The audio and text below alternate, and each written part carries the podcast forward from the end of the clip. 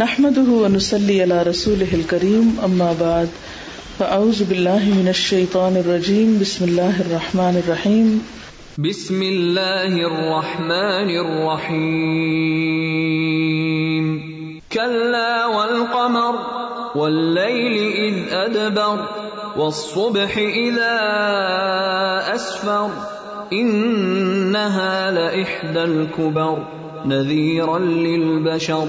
لمن شاء منكم ان يتقدم او يتاخر كل نفس بما كسبت رهينه الا اصحاب اليمين في جنات يتساءلون عن المجرمين سلككم في سقر. قالوا لم نك من المصلين ولم نك نطعم المسكين. وكنا نخوض مع الخائضين. وكنا نكذب بيوم الدين. حتى اتانا اليقين فما تنفعهم شفاعه الشافعين فما لهم عن التذكره معرضين كانهم حمر مستنفره فرت من قسوره بل يريد كل امرئ منهم ان يؤتى صحفا منشره كلا، بل لا يخافون الاخره كلا انه تذكره فمن شاء ذكره. وما يذكرون الا ان يشاء.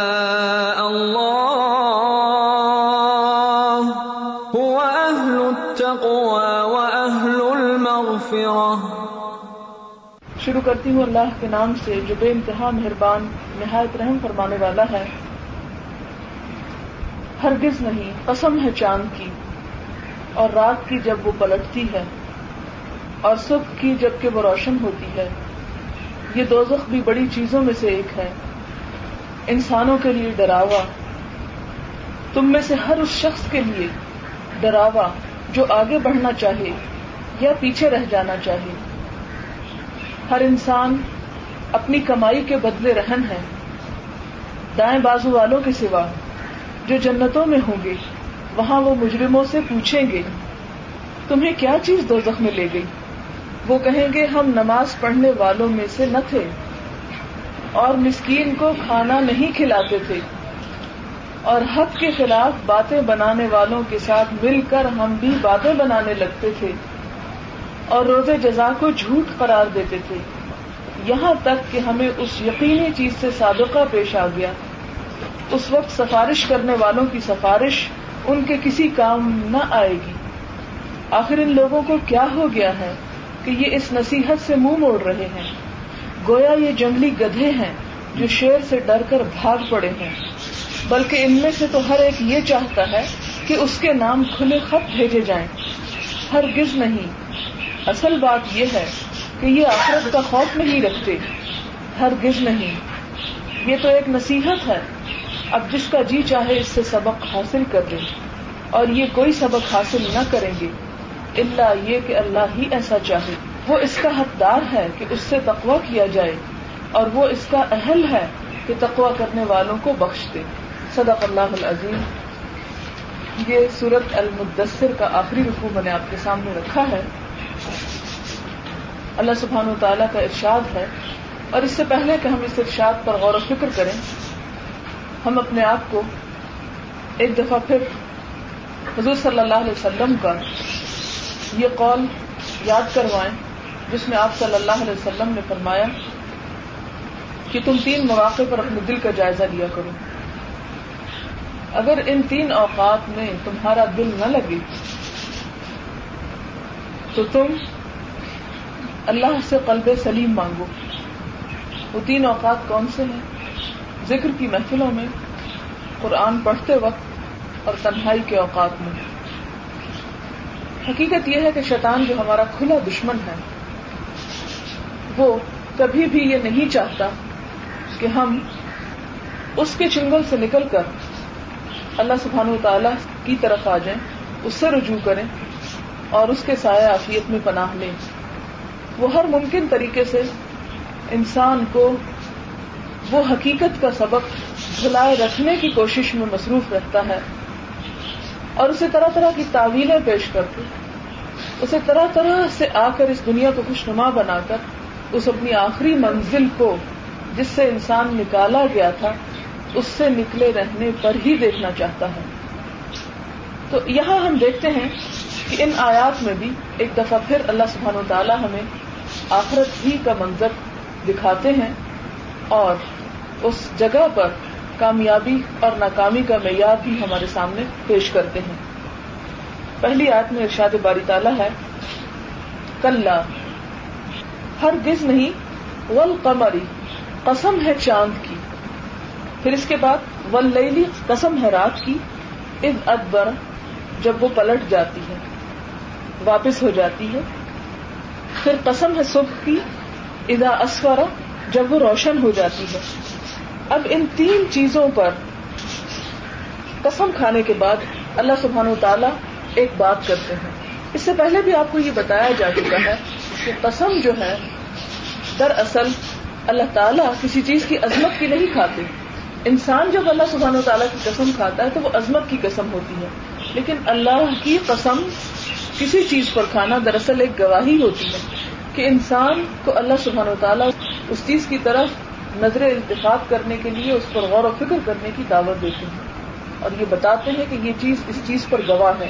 تین چیزوں کو گواہ بنائے چاند کو، رات کے جانے کو اور صبح کے روشن ہونے کو۔ کس چیز پر؟ انحال عہد القبر کہ یہ جہنم، یہ دوزخ بڑی چیزوں میں سے ایک چیز ہے۔ اب سوال یہ پیدا ہوتا ہے کہ ان چیزوں کو کیوں گواہ بنایا گیا؟ ان چیزوں کو اس لیے گواہ بنایا گیا کہ یہ چیزیں اللہ سبحان تعالیٰ کے عجائبات میں سے ایک عجوبہ ہیں اور ان عجائبات میں سے جو انسان کو نظر آتے ہیں۔ بہت سے عجائبات تو ایسے ہیں کہ جو انسان کو نظر نہیں آتے۔ مثال کے طور پر انسان کا پیدا ہونا جو ہے، کتنا عجیب و غریب منظر ہے کہ کس چیز سے انسان وجود میں آتا ہے۔ کون سی چیز اسے بڑھنے پر اور پھلنے پھولنے پر اسباب مہیا کرتی ہے اور کون سی چیز اسے صرف ایک خاص مدت تک بڑھنے دیتی ہے اور اس سے آگے نہیں؟ اور وہ کون سی طاقت ہوتی ہے جو اسے باہر لے آتی ہے؟ اور کن کن اسٹیجز سے گزرتا ہے؟ اگر آپ نے کہیں سائنس میں وہ ساری اسٹیجز پڑھی ہوں کہ کس طرح انسان پہلے خون کا لوتھڑا ہوتا ہے، پھر اس کے بعد گوشت بن جاتا ہے، پھر اسے ہڈیاں اس کے جسم میں پیدا ہوتی ہیں اور کس طرح دماغ، آنکھ، جو ایک ایک چیز اپنی جگہ پر ایک بہترین چیز ہے، جس کی مثال کوئی پیش نہیں کر سکتا، آج تک بھی بہت سی ایجادات ہو چکی ہیں، لیکن انسانی جسم کی وہ صورت ایجاد نہیں ہوئی۔ مثال کے طور پر آنکھیں نہیں ہے تو نہیں انسان نہیں بنا سکا۔ ڈونیٹ کی جاتی ہیں یا لیتے ہیں یا پتھر کی لگا دیتے ہیں یا کوئی بھی اور سے، لیکن وہ اصل آنکھ جو رب مادر رحم میں پرورش دیتا ہے جس آنکھ کو اور جس خون کے ذریعے وہ ایک عجیب و غریب دنیا ہے، اگر انسان پڑھے اور دیکھے تو دنگ رہ جائے کہ وہ کون ہے اس سب کے پیچھے۔ لیکن یہاں پر اللہ سبحانہ تعالیٰ نے بڑی بڑی چیزوں کو جو ہم روز دیکھتے ہیں۔ اب چاند مہینے کے اکثر حصے میں انسان کو نظر آتا ہے، اسے گواہ بنایا گیا۔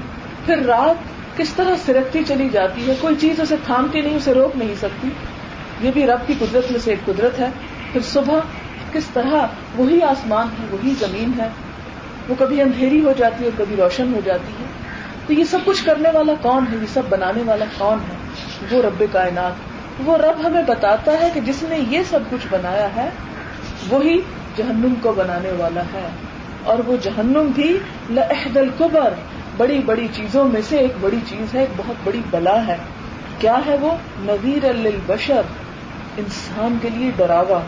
لمن شاہ امن کم تقدم او تخر تم میں سے ہر اس شخص کے لیے ڈراوا، جو آگے بڑھنا چاہے نیکیوں میں یا پیچھے رہ جانا چاہے برائیوں میں۔ اب یہ ہے کہ ڈراوا کیوں؟ ہم کیوں نہیں ڈرتے؟ ہمیشہ انسان اسی چیز سے نہیں ڈرتا جس کے بارے میں اسے زیادہ علم نہیں ہوتا۔ اب مثال کے طور پر اگر کسی کو یہ علم ہو جائے کہ اس دیوار کے پیچھے ایک شیر ہے اور اگر میں اس کمرے سے باہر نکلی تو وہ مجھے پکڑ لے گا۔ تو جتنی دیر وہ کمرے میں انسان رہے گا، اتنی دیر وہ خوف کے مارے اس کا برا حال رہے گا۔ لیکن اگر کسی کو یہ نہ پتا ہو کہ باہر کوئی بلا کھڑی ہے اور اچانک وہ اس کے منہ میں چلا گیا، تو وہ صورت حال کیسی ہو سکتی ہے؟ انسان اس کا تصور کرے۔ یہ جہنم بھی ہمیں اس لیے اس سے ڈر نہیں لگتا کہ ہم اس کے بارے میں سوچنا ہی نہیں چاہتے، اس کے بارے میں جاننا ہی نہیں چاہتے۔ اگر کوئی بھی ہمیں بتائے یا سوچوائے تو ہم ایسی محفلوں سے گریز کرتے ہیں کہ نہیں، وہاں جا کے ڈپریشن ہوتا ہے، وہاں جا کے پریشانی ہوتی ہے۔ حالانکہ عقل مندی کا تقاضا یہ ہے کہ انسان اس حقیقت کو سمجھنے کی کوشش کرے اور اس کا مقابلہ کرے۔ اس کے لیے اپنے پاس کوئی تیاری کر کے رکھے۔ اب دیکھیں، اس جہنم کے بارے میں قرآن پاک بھی بہت جگہوں پر اس کی تفاصیل دیتا ہے۔ حضور صلی اللہ علیہ وسلم نے بھی اس کی وضاحت فرمائی، اس کو ڈیفائن کیا کہ جہنم کیا چیز ہے۔ مثال کے طور پر حضور صلی اللہ علیہ وسلم ایک دفعہ اپنے صحابہ کرام کے ساتھ بیٹھے ہوئے تھے کہ اچانک ایک پتھر کے گرنے کی آواز آئی۔ تو صحابہ کرام کو بھی سنوائی گئی۔ عام طور پر تو یہ کہ عالم الغیب کی چیزیں جو ہیں وہ نہیں بتائی جاتی۔ لیکن یہاں پر بتایا گیا۔ اب حضور صلی اللہ علیہ وسلم نے پوچھا کہ کیا تمہیں معلوم ہے کس چیز کی آواز ہے؟ صحابہ کرام کا طریقہ کار یہ ہوتا تھا کہ وہ کہتے تھے کہ اللہ اور اس کا رسول ہی زیادہ بہتر جانتا ہے۔ حضور صلی اللہ علیہ وسلم نے فرمایا کہ یہ ایک پتھر ہے جو آج سے ستر سال پہلے جہنم میں پھینکا گیا تھا اور آج وہ سطح کو پہنچا آج وہ اس کی باٹم میں پہنچا اس کی آگ کے بارے میں کہ اس کی آگ دنیا کی آگ سے ستر گنا زیادہ تیز اس کے علاوہ اس کے اندر دوسری جو تکلیفیں ہیں کہ انسانوں کو نہ صرف ہی کہ آگ میں پھینک دیا جائے گا، بلکہ ان کے گلے میں توق اور ان کے جسم کو زنجیروں سے باندھ دیا جائے گا۔ پھر ایک اور جگہ پر فرمایا کہ اس کے اندر کھانے پینے کے لیے کچھ نہیں ہوگا۔ باوجود اس کے کہ انسان کو بھوک شدید ستا رہی ہوگی۔ جب وہ کھانے کو مانگیں گے تو کانٹے اور زکوم ان نشجرت زکومی تعام الفیم کہ زکوم کا جو درخت ہے، انتہائی کڑوا اور کانٹے دار گناہ گاروں کا کھانا ہوگا۔ پھر اس کے بعد آپ دیکھیں کہ جہنمی کے بارے میں کہ پینے کو اگر کچھ مانگیں گے تو کہیں ہمیں ملتا ہے کہ وہ تلچھٹ تیل کی تلچھٹ انہیں پلائی جائے گی، کہیں ملتا ہے کہ زخموں کا دھون انہیں پلایا جائے گا۔ پھر اسی طرح یہ کہ سورت المومنون اگر آپ پڑھیں سورت الفرقان پڑھیں، اس میں آپ کو ملے گا کہ جب انہیں جہنم میں ڈالا جائے گا، تو صرف ایک دفعہ اندر ڈال کے جب نکالا جائے گا تو ان کی شکلیں اس طرح مسخ ہو جائیں گی، اتنی بدنما ہو جائیں گی اس کو مثال اس طرح دی گئی کہ جیسے بکرے کی سری کو جلانے کے بعد وہ بھیانک مکروب شکل ہو جاتی ہے اس کی۔ بالکل انسانوں کے ساتھ یہ ہوگا کہ کھال ایک دم جھلس اٹھے گی اور یہ بال وال سب اڑ جائیں گے، رنگ سیاہ پڑ جائیں گے۔ یعنی انسان کتنے برے حال میں ہوگا اور پھر یہ وہ ایک دن کی نہیں، دو دن کی نہیں، ہمیشہ ہمیشہ کی سزا ہے۔ اس کے بعد فرمایا، کلو نفسن بیما کا رہی نہ تم ہر انسان، ہر جاندار، ہر شخص کیا ہے؟ اس جہنم میں رہن ہے اپنے اعمال کے بدلے۔ رہن کیا ہوتا ہے؟ کہ آپ اپنا کوئی زیور یا کپڑا جا کے کسی کو دے دیتے ہیں کہ یہ رکھ لو اور مجھے کچھ پیسے دے دو۔ اور فلاں مدت تک اگر میں تمہیں پیسے نہ دوں، تو یہ کپڑا یا جو زیور ہے، یہ تم اپنے پاس ہی رکھ لینا۔ یہ تمہارا ہو گیا۔ اب یہ ہے کہ ہر انسان کی جان، دیکھیں کہ یہ میں نہیں کہہ رہی، اللہ سبحانہ تعالیٰ فرما رہے کلو نفسن، کل کا مطلب ہوتا ہے ہر، اردو میں بھی کل استعمال ہوتا ہے، اس لیے کوئی مشکل نہیں اس کا معنی سمجھنا۔ کلو نفسن، ہر ہر انسان، کسی کو نہیں چھوڑا اس نے، اپنی کمائی کے بدلے رہن میں ہے، کہ اس کی جان ہی جہنم میں بندھی ہوئی ہے، بندھی ہوئی ہے۔ صرف اسی صورت چھوٹ سکتی ہے جب ہم وہ سب کچھ اکٹھا کر لیں جو وہاں جا کے پیش کریں۔ اور اس کے بدلے جان چھوٹ جائے۔ اللہ اصحاب الیمین سوائے دائیں ہاتھ والوں کے۔ یعنی جن کی نیکیاں اتنی ہو گئی جن کے پاس اتنا وزن ہو گیا، تو وہ اسے چھڑا لیں۔ تو وہ لوگ اپنا آپ چھڑا لیں گے۔ جن کے پاس اس مقررہ، مطلوبہ معیار سے زیادہ نیکیاں ہوں گی۔ اب آپ دیکھیں کہ حضور صلی اللہ علیہ وسلم نے دائیں ہاتھ والوں کی جو بات بتائی گئی دائیں ہاتھ میں صرف وہ اعمال قابل قبول ہیں جن کی پہلی شرط یہ ہے کہ وہ اخلاص پر مبنی ہو دوسری شرط یہ ہے کہ وہ اللہ اور اس کے رسول کے بتائے ہوئے طریقے کے مطابق ہو جو بھی کام خواہ وہ نیکی ہی کیوں نہ ہو، اگر اس دائرے سے نکلا ہوا ہے تو وہ نیکی نہیں۔ اس کا کوئی وزن نہیں، اس کی کوئی قدر و قیمت نہیں۔ اب دیکھیں کہ اخلاص کا تعلق تو ہماری ذات سے ہے، وہ تو ہمیں خود ہی پیدا کرنا ہے۔ اور دوسرا تعلق ہماری کوشش سے کہ ہم ہر اپنے کام کے بارے میں یہ جاننے کی کوشش کریں کہ کیا یہ کام میرا اللہ اور اس کے رسول کے طریقے کے مطابق ہے یا نہیں۔ مثال کے طور پر اگر ہم نماز پڑھتے ہیں یا ہم روزہ رکھتے ہیں یا حج اور زکوٰۃ یا صدقات اور خیرات یہ جو کچھ بھی کر رہے ہیں، یہ انسانوں کے ساتھ معاملات کر رہے ہیں۔ شوہر کے اگر حقوق ادا کر رہے ہیں یا بیوی کے شوہر کر رہے ہیں یا بہن بھائیوں کو دیر لے رہے ہیں، یا والدین کی خدمت اور اطاعت کر رہے ہیں، کسی بھی طرح، جب تک یہ سب کام اللہ کی خاطر نہیں کر تو ہم ایک انسان کی خدمت رہے ہیں، والد کی خدمت کر رہے ہیں۔ لیکن رضا یہ ہے کہ وہ ساری جائیداد باقی بہن بھائیوں کو محروم کر کے مجھے دے دیں تو یہ سوچ غلط ہوگی۔ اس نیت کے ساتھ والدین کی خدمت کرنا قابل قبول نہ ہوگا۔ اس لیے کہ والدین کا حق ہے۔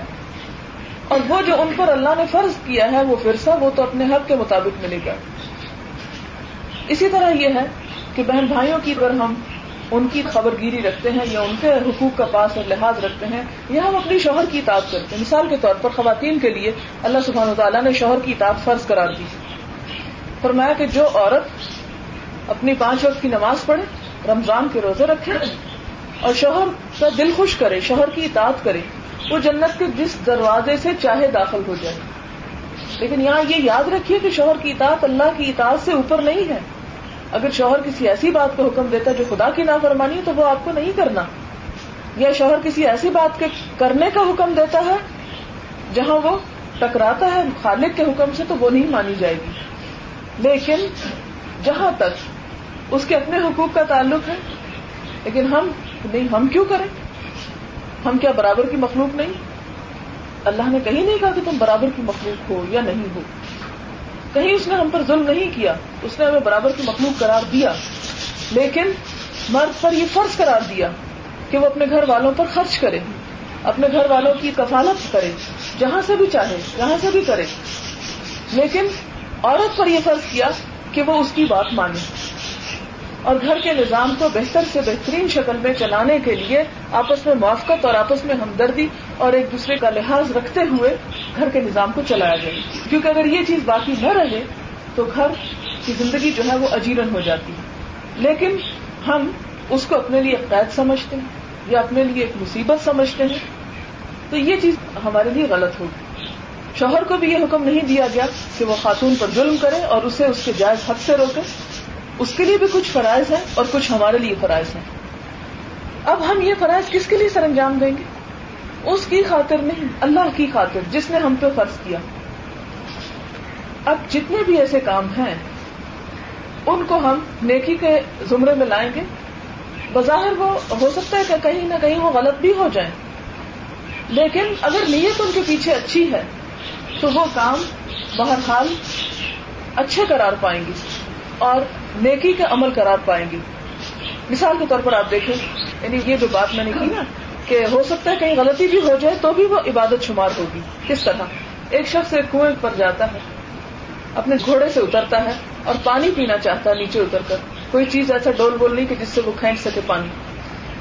اب اس شخص کو کوئی ارد گرد درخت نظر نہیں آتا، کچھ نظر نہیں آتا جہاں وہ اپنی سواری کو باندھ سکے۔ وہ ایک لکڑی لاتا ہے کہیں سے ڈھونڈ کے اور ایک قلعہ وہاں پر لگاتا ہے اور وہاں اپنے گھوڑے کو باندھ کر نیچے اترتا ہے اور وہ پھر وہی چھوڑ دیتا ہے کہ کہیں ایسا نہ ہو کہ کوئی اور بھی ایسا ضرورت مند آئے اور اس کو بھی یہی مشکل ہو۔ اس کے جانے کے بعد ایک اور شخص آتا ہے۔ وہ یہ دیکھ کے پریشان ہو جاتا ہے کہ یہ یہاں پر ایسی چیز لگی ہوئی ہے، کوئی اس سے ٹھوکر کھا کے گر سکتا ہے۔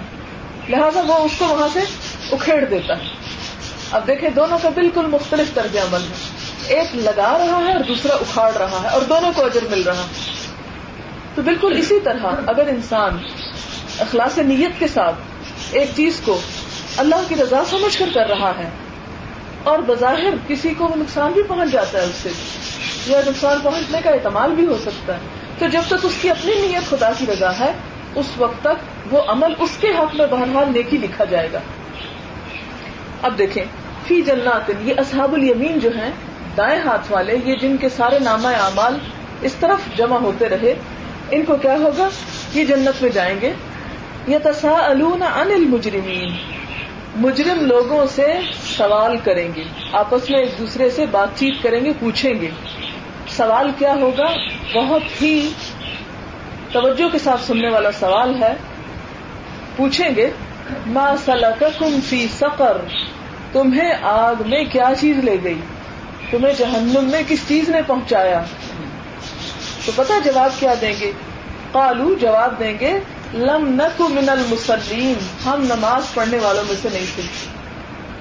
دیکھیں کہ اب اس سے واضح بات یعنی اہل جہنم کی زبان سے کہلوایا جا رہا ہے کہ جہنم میں جانے والے اپنے جس قصور کا اعتراف کریں گے، وہ یہ ہوگا کہ ہم نماز نہیں پڑھتے تھے۔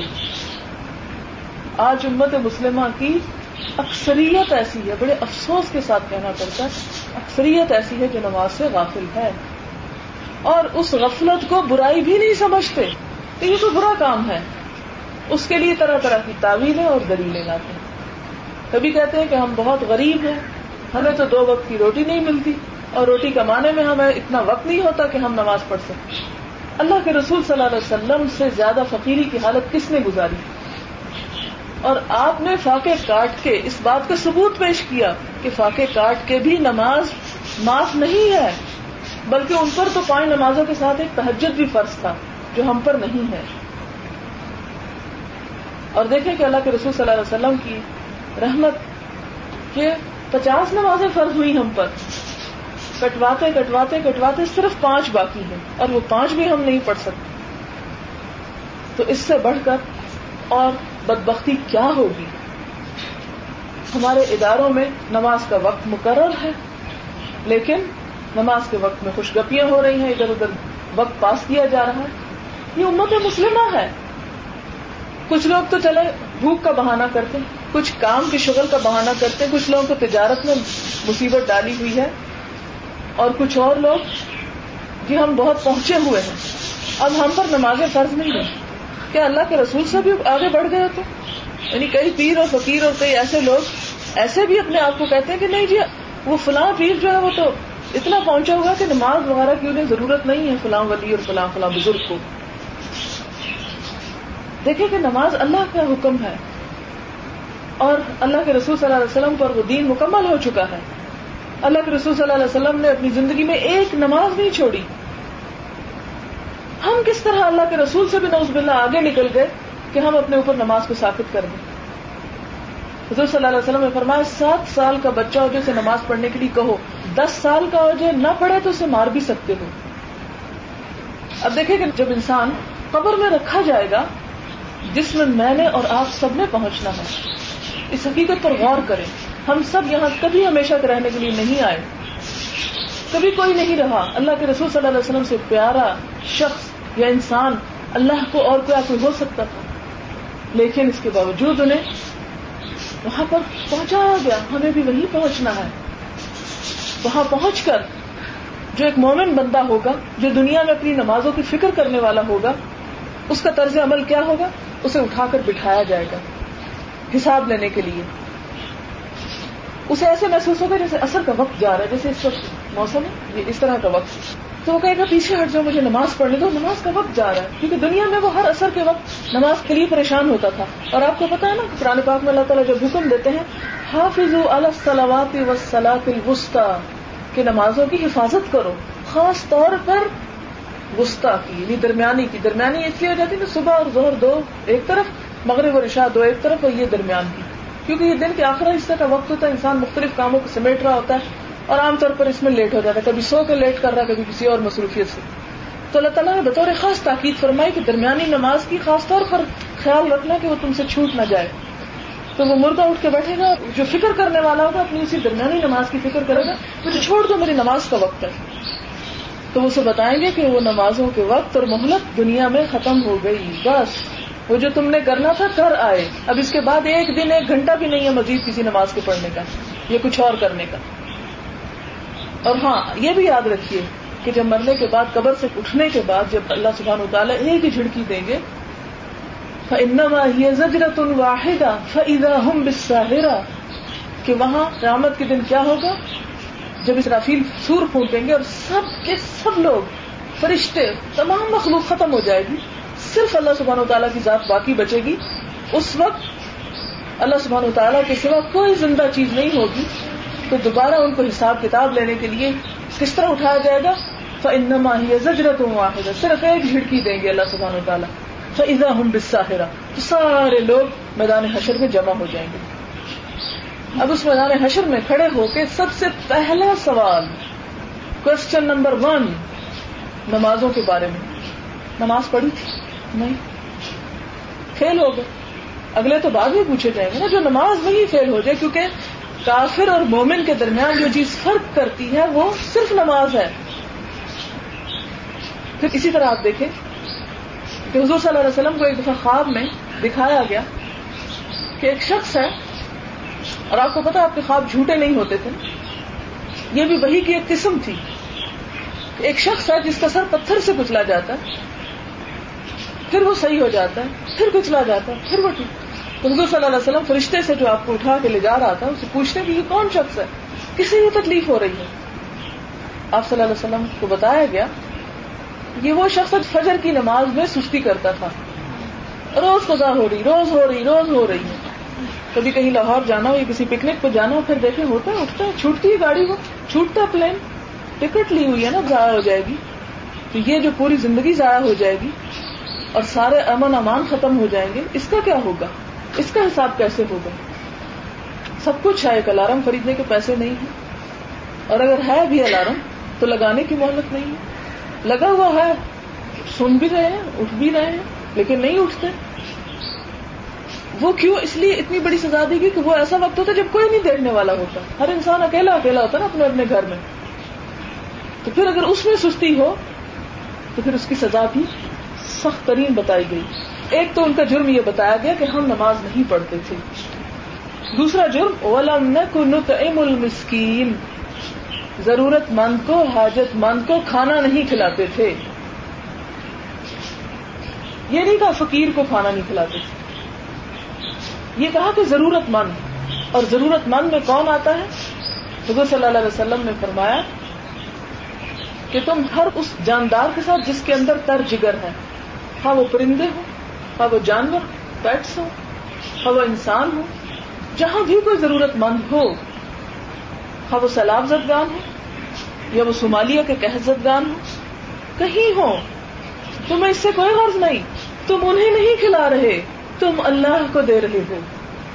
کیونکہ اللہ سبحانہ و تعالیٰ ایک حدیث قدسی میں فرماتے ہیں کہ قیامت کے دن اللہ اپنے بندے سے پوچھے گا، اے میرے بندے، میں بھوکا تھا، تو نے مجھے کھانا نہیں کھلایا۔ تو بندہ جواب دے گا، اے اللہ، آپ تو رب العالمین سارے جہانوں کو کھلاتے ہیں۔ میں آپ کو کیسے کھلا سکتا تھا؟ تو اللہ تعالیٰ اسے بتائیں گے کہ فلاں جگہ پر جو ضرورت مند بندہ تھا، اگر تم اسے کھلاتے تو تم مجھے وہاں پاتے، تم مجھے حاصل کر سکتے، اس کو کھلانا دراصل مجھے کھلانا تھا۔ لیکن ہم ہم کیا کرتے؟ ہیں ہمیں اس بات کی کوئی فکر نہیں، کوئی پریشانی نہیں، کوئی دکھ نہیں۔ پڑھتے ہیں، وہ تصویریں دیکھتے ہیں صومالیہ کی، مختلف علاقوں کی، دیکھتے ہیں تھوڑی دیر ہے بےچارے کر کے سفا پلٹ دیا۔ کبھی نہیں سوچا کہ کہاں دے سکتے ہیں، کیا کر سکتے ہیں۔ اور اگر کہیں ایڈریس نظر بھی آیا نا کہ یہاں اس جگہ پر یہ خود کھا جاتے ہیں سارے۔ شیطان اتنی اچھی تدبیر سجھاتا، خود کھا جاتے ہیں۔ اب دیکھیں کہ سب نہیں کھانے والے ہوتے، لیکن اگر چند کھانے والے اپنے پیٹ میں آگ بھر رہے ہیں، تو ان کی وجہ سے ہم اس کو کیوں محروم کریں؟ اگر ہمیں یہ فکر ہے کہ یہ کھانے والے تو ہم تحقیق کیوں نہیں آگے بڑھ کے کرتے کہ کون کھانے والا نہیں ہے؟ اب مثال کے طور پر آپ دیکھیں کہ جیسے مسلم میٹ ایک ادارہ ہے، برطانیہ میں یہ جو یوسف اسلام ہے، اس کا کام کردہ ہے۔ یوسف اسلام کے جتنے بھی جہاز وہاں جاتے تھے اور جتنی بھی چیزیں جاتی تھی اللہ کا شکر ہے کہ ہمیں وہاں رہ کے پوری تسلی تھی کہ صحیح جگہ پر پہنچنا ہے۔ اور ان کے اشتہارات آج کل بھی آ رہے ہیں۔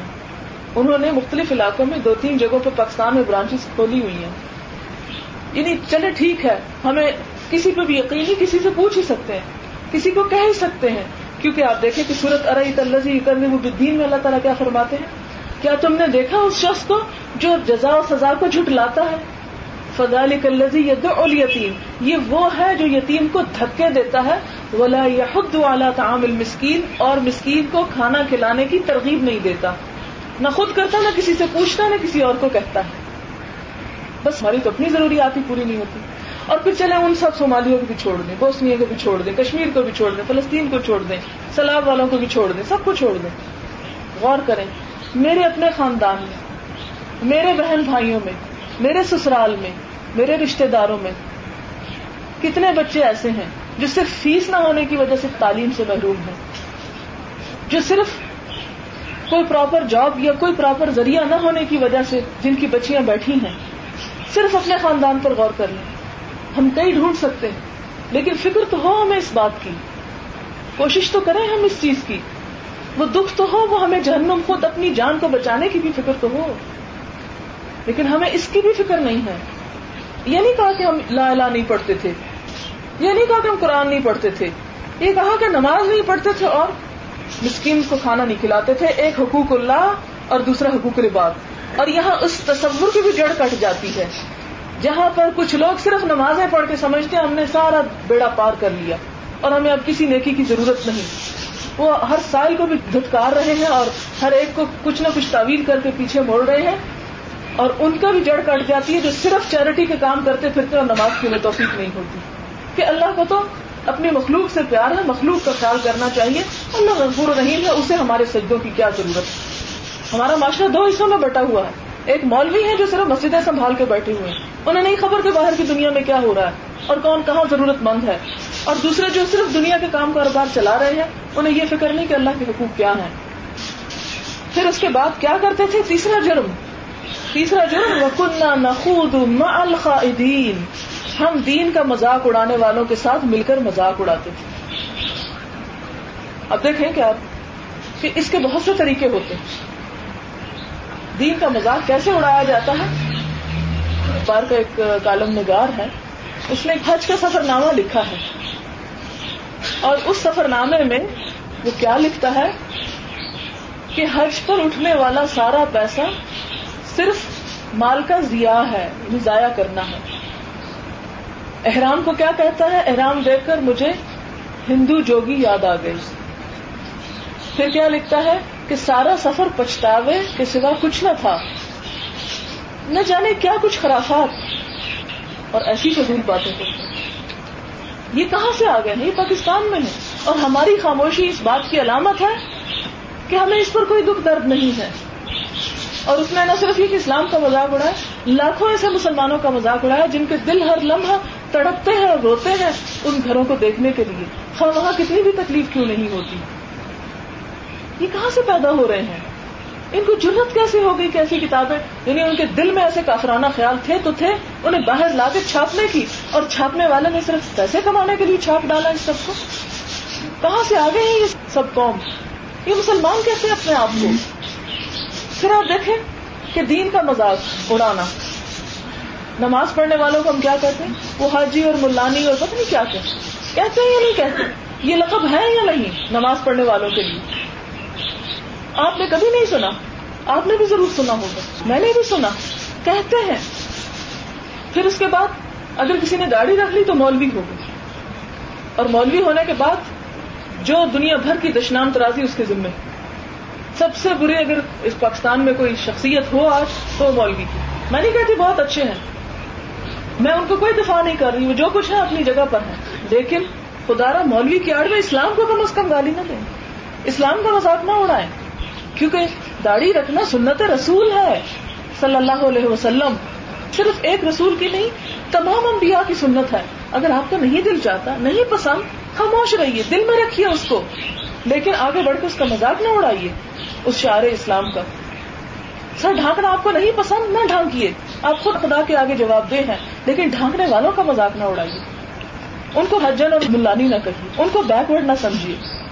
کیونکہ یہ اللہ کا حکم ہے، اگر کوئی کرتا ہے تو اس کا مذاق اڑانے والے انسانوں کا نہیں، خدا کے کلام کا مذاق اڑاتے ہیں۔ جس کے بعد فرمایا کنہ نقود الفاظین و جہنم میں جانے والے اپنے گناہوں کا اعتراف کر کے کہیں گے کہ ہم دین کے مذاق اڑانے والوں کے ساتھ ہم بھی شامل ہو جاتے تھے، ہم بھی ان کا مذاق اڑاتے تھے۔ وہ کنہ یوم الدین اور ہم جزا سزا کے دن کو جھٹلاتے تھے۔ کیونکہ اگر انہیں یقین ہوتا کہ نیکی کی جزا ہے، تو کسی سے پوچھے بغیر وہ نیکی کرتے۔ اور کسی سے کوئی سلا اور اجر چاہے بغیر وہ نیکیوں کے لیے تڑپتے۔ اور برائیوں سے بچنے کی کوشش کرتے۔ حتیٰ اطان یقین یہاں تک کہ یہ یقینی اور حقیقی بات ہمارے سامنے آ گئی۔ فما تنفعهم شفاعت الشافعین کسی سفارش کرنے والے کی سفارش ایسے لوگوں کے کام نہ آئے گی۔ ہمارا یہ عقیدہ ہے اور یقین ہے اور اس میں کوئی شک نہیں کہ حضور صلی اللہ علیہ وسلم شفاعت کریں گے۔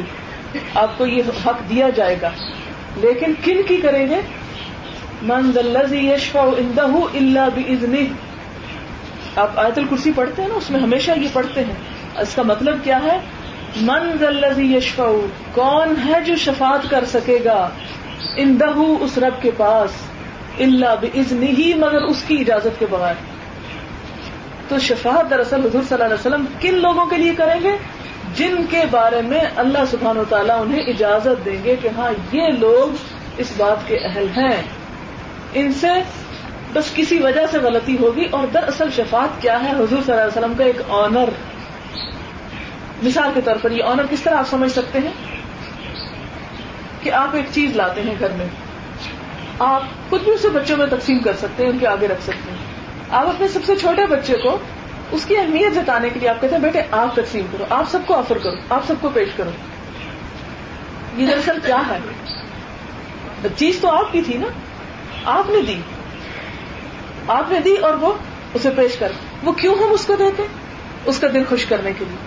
اس کو اہمیت دینے کے لیے اور اس سے بچہ کتنی خوشی محسوس کرتا ہے کہ مجھے کہا گیا نا کہ یہ کام کرو۔ یہ اور بھی کوئی اسی طرح کی آپ مثال سوچ سکتے ہیں۔ بالکل اسی طرح حضور صلی اللہ علیہ وسلم کو دراصل ایک آنر دیا جائے گا کہ آپ نے اتنی زیادہ جو اطاعت کی اور رب کے حقوق کو ادا کیا، اس کے سلے میں آپ کو ایک شرف بخشا جاتا ہے کہ آپ ان لوگوں کے بارے میں درخواست کریں کہ انہیں بخش دیا جائے۔ اب دیکھیں، جس طرح قرآن بھی سفارش کرے گا کچھ لوگوں کے لیے، اسی طرح قیام اللیل سفارش کرے گا۔ یہ سب چیزیں سفارش کیوں کریں گی؟ اس لیے کہ انہیں آنر دیا جائے گا، ان کی عظمت کی وجہ سے۔ اور کس کے حق میں کریں گی؟ جن کا اس کے ساتھ کوئی تعلق ہوگا۔ قرآن اپنے بھول جانے والوں کو، ادھر ایک طرف رکھ دینے والوں کی سفارش نہیں کرے گا۔ اپنے اس خلاف عمل کرنے والوں کی سفارش نہیں کرے گا۔ اسی طرح حضور صلی اللہ علیہ وسلم بھی ان لوگوں کی سفارش نہیں کریں گے جو اللہ کے نافرمان ہوں گے اور غلطکار ہوں گے۔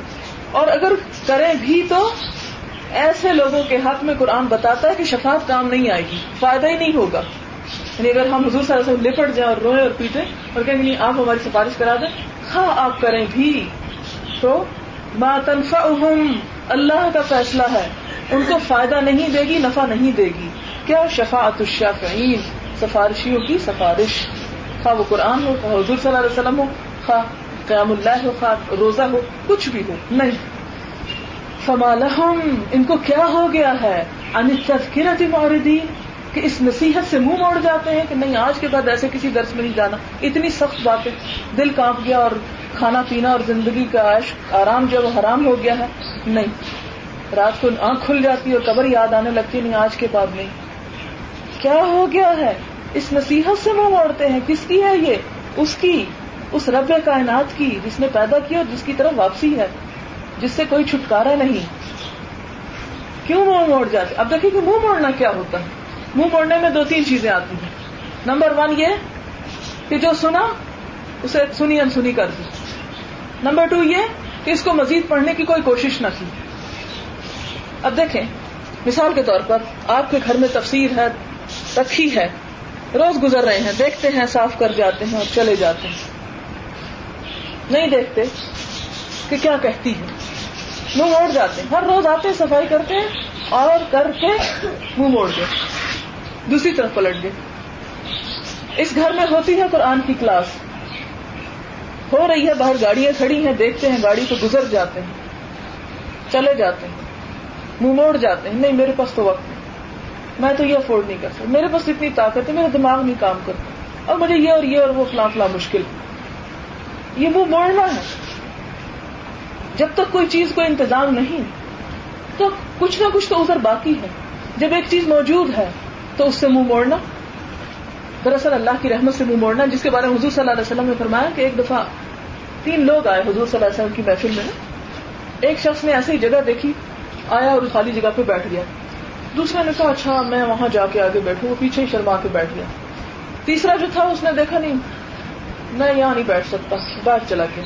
حضور صلی اللہ علیہ وسلم نے فرمایا کہ میں ان تینوں کی حالت بتاؤں، کیا ہے؟ اللہ کے نزدیک ان کا کیا مقام ہے؟ پہلا جو آ گیا، اس نے اللہ کی محفل میں پناہ لے لی، اللہ اس کو پناہ دے دے گا۔ دوسرا جو پیچھے شرما گیا، اللہ اس سے شرما جائے گا۔ اور تیسرا جو چلا گیا، اللہ اس سے منہ پھیر لے گا۔ تو گویا اللہ کے دین کی محفلوں سے منہ موڑنا، منہ پھیرنا، یہ بھی دراصل اللہ کے ذکر سے منہ موڑنے کے برابر ہے۔ ہم میں سے ہر شخص اپنے حالات کو خوب جانتا ہے۔ ہم اپنی مصروفیات کو آگے پیچھے کر سکتے ہیں۔ لیکن ہمارے دل میں اگر اہمیت ہوگی تو ہم آگے پیچھے کریں گے نا۔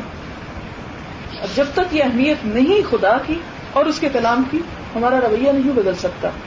اللہ تعالیٰ فرماتے ہیں، اس طرح بھاگتے ہیں کہ اللہ ہم اور مستنفرا گویا کہ وہ جنگلی گدھے ہوں۔ اور گدھے کیسے؟ جب وہ شیر کو دیکھیں، فرت، فرار حاصل کرے من قصورہ قصورہ کہتے شیر۔ گویا انہوں نے کہیں شیر کو دیکھا اور خوف کے مارے بھاگے کہ ہمیں کھا لے گا پکڑ لے گا، پھر ہمیں نماز پڑھنی پڑے گی، پھر ہمیں یہ سبق یاد کرنا پڑے گا، پھر ہمیں فلاں جگہ، فلاں پارٹی میں نہیں ہم جا سکتے، پھر ہمیں وہ دن چھوڑنا پڑے گا، فلاں۔ بہت ساری باتیں۔ بل یورید کل صحفا منشرا بلکہ ان میں سے ہر شخص یہ چاہتا ہے کہ اس کے نام کھلے کھلے خط بھیجے جائیں۔ انہیں گھر میں بیٹھ کر روز اللہ تعالیٰ ہر دن اخبار کی طرف پھینک دے ان کے گھر کے آگے کہ آج تمہارا خدا یہ اور یہ تم سے چاہتا ہے۔ یعنی وہ خود کوئی تکلیف نہیں کرتے، وہ چاہتے ہیں کہ ان کے پاس خود چل کے سب کچھ آ جائے۔ کل ہرگز نہیں، بات یہ ہے بلّہ خافون الآخرہ وہ آخرت کا ڈر نہیں رکھتے۔ آخرت کا خوف نہیں رکھتے۔ کیونکہ جس کے دل میں یہ ہو کہ میں نے مرنا میں نے قبر میں جانا اندھیرا ہے، مٹی ہے، کوئی ساتھی نہیں، کچھ نہیں، اور نہ جانے کتنے سو اور کتنے ہزار سال میں نے وہاں رہنا ہے۔ وہ ہو ہی نہیں سکتا کہ جس کو وہ تصور آ جائے، وہ اٹھ کے کھڑا نہ ہو جائے۔ اس کی نیند نہ حرام ہو جائے، اس کی دلچسپیاں نہ اور کم ہو جائے۔ اور سب سے زیادہ اس کو قرآن اور رسول صلی اللہ علیہ وسلم کی تعلیمات کو سیکھنا عزیز نہ ہو جائے۔ کل ہرگز نہیں، انہو تذکرہ۔ یہ تو ایک یاد دہانی ہے۔ فمن شاء ذکرہ، جس کا دل چاہے اس سے نصیحت حاصل کر لے۔ وما يذكرون الا ان يشاء اللہ۔ اور وہ نہیں نصیحت حاصل کر سکتے جب تک اللہ نہ چاہے۔ اب ہم یہ کہیں کہ اللہ تعالیٰ نہیں چاہتے تو ہم پھر کیا کریں؟ جدھر خدا چاہے گا تو ہم چلے جائیں گے۔ بات یہ نہیں، اللہ اس کے لیے چاہتے ہیں جو اپنے لیے خود چاہتا ہے۔ اللہ سبحانہ تعالیٰ قرآن پاک میں فرماتے ہیں ان اللہ لا يغیر ما بقوم حتى يغیر ما بانفسهم اللہ کسی کی حالت نہیں بدلتا جب تک وہ اپنی حالت خود نہ بدلیں ایک اور جگہ پر فرمایا والذین جاہدوا فینا لنهدینهم سبلنا۔ جو لوگ ہماری راہ میں کوشش کریں گے، ہم انہیں اپنی راہ ضرور دکھا دیں گے۔ اور اگر تم کوشش نہیں کرو گے، تو اللہ تم سے زیادہ پرے منہ پھیر کے چلا جائے گا۔ اس کی رحمت آئے گی، نہیں قبول کرو گے، واپس پلٹ جائے گی۔ وہ اہل التقوا وہ اہل المغفرہ، وہ اس بات کا اہل ہے اس بات کا زیادہ حقدار ہے کہ اس سے تقوا کیا جائے، اس سے ڈرا جائے، اس سے حیا کیا جائے، اس کا لحاظ کیا جائے، اس کا پاس کیا جائے۔ اس کا انسان کانشیسنیس رکھے۔ وہ اہل المغفرہ، اور وہ اس بات کا زیادہ حقدار ہے کہ تقوا کرنے والوں کو پھر بخش بھی دے۔ تو آئیے اللہ تعالیٰ سے دعا کرتے ہیں کہ اللہ ہمارے اندر واقعی اپنے اس کلام کی حقیقت کو اتار دے، ہمارے دلوں کو پگھلا دے اور ہمارے اندر رجوع پیدا کر دے۔ ہم اس راہ کے لیے ہر تکلیف اٹھانے کے لیے تیار ہو جائیں۔ اللہ ہمارے لیے راستے آسان کر دے۔ وآخر دعوانا ان الحمد للہ رب العالمین۔ سبحانك اللهم وبحمدك نشهد ان لا اله الا انت نستغفرك ونتوب اليك والسلام عليكم ورحمه الله